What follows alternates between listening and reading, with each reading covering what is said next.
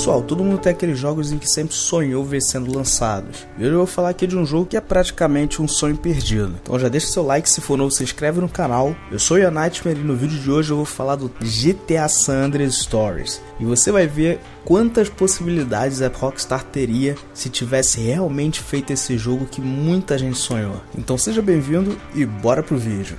Primeiro de tudo, galera, o objetivo de qualquer GTA Stories é sempre o mesmo: servir de prequel, contando os eventos que levaram àqueles que aconteceram em outro GTA. Foi assim entre o GTA Liberty City Stories contando o que aconteceu antes do GTA 3 e do Vice City Stories contando antes do GTA Vice City. E com Sanders Stories não teria nenhuma diferença, principalmente porque a gente vê na história do próprio jogo que tem muito pano de fundo ali que não foi explicado direito e que poderia muito bem ser abordado em um jogo separado.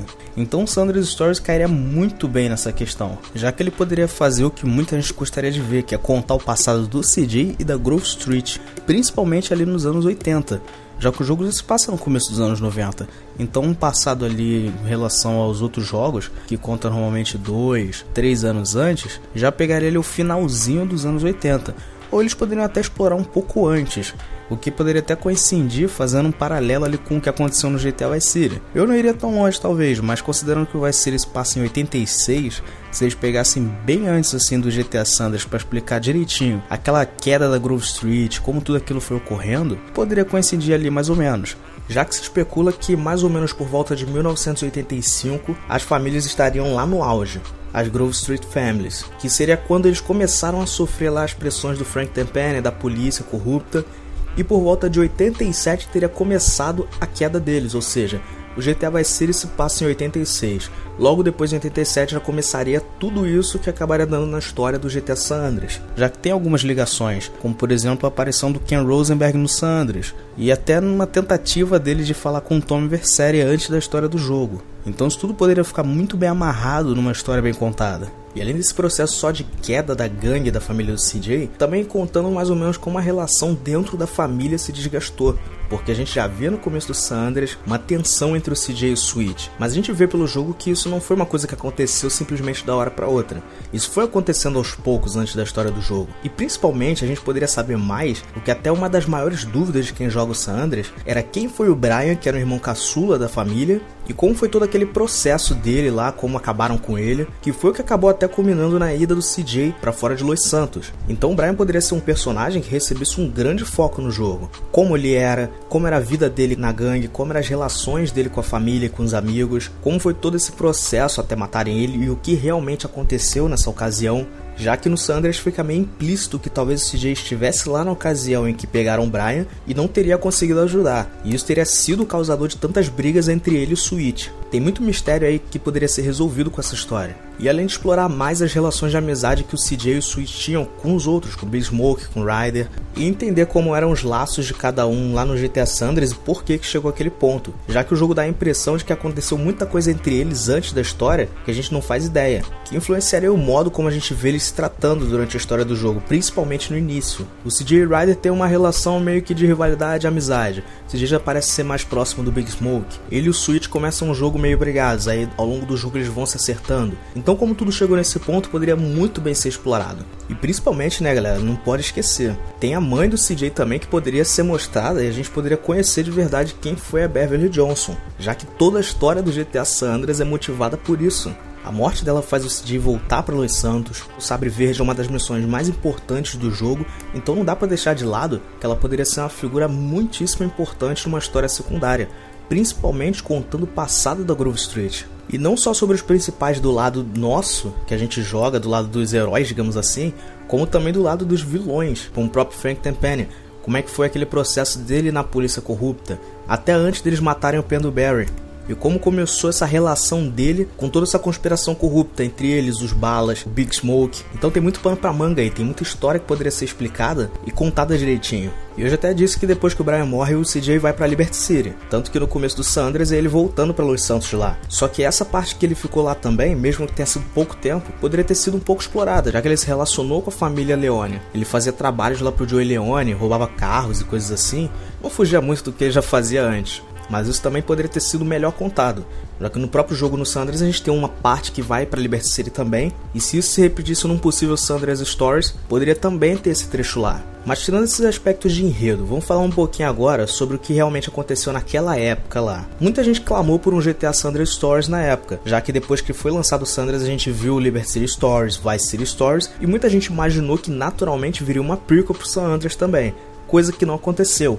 Em resposta a isso, foi que a Rockstar lançou aquele filme The Introduction. Mas pessoal, vamos ser sinceros, não tem como apenas um filme, que na verdade foi um curta, aquele filme tem só 21 minutos. Não teria como um curta cobrir toda essa necessidade por uma história bem contada em comparação às inúmeras possibilidades que se teria com uma campanha completa de 5, 6 ou até 7 horas. Mas por algum motivo a Rockstar acreditava que isso era o bastante mesmo para responder aos tantos pedidos por um Sanders Stories. E quando a gente vê aquele filme, a gente até gosta, mas quando você para para conhecer mais a fundo a história, tudo que realmente aconteceu antes da história de Sanders, você vê que tinha muito mais conteúdo para ser explorado do que só foi mostrado naquele filme. Dá até a impressão com aquele monte de cenas e focos diferentes, vários núcleos sendo revezados, que parecia mais um tipo de trailer, um teaser, pro que realmente estaria por vir. Não dá a impressão de que era realmente uma história sendo contada, mas só uma pequena explicação, uma pequena amostra de algo que viria para contar aquilo ali por completo. Então, definitivamente, aquele filme ali não serviu realmente para esse propósito. Eu acho que ele não sanou essa necessidade,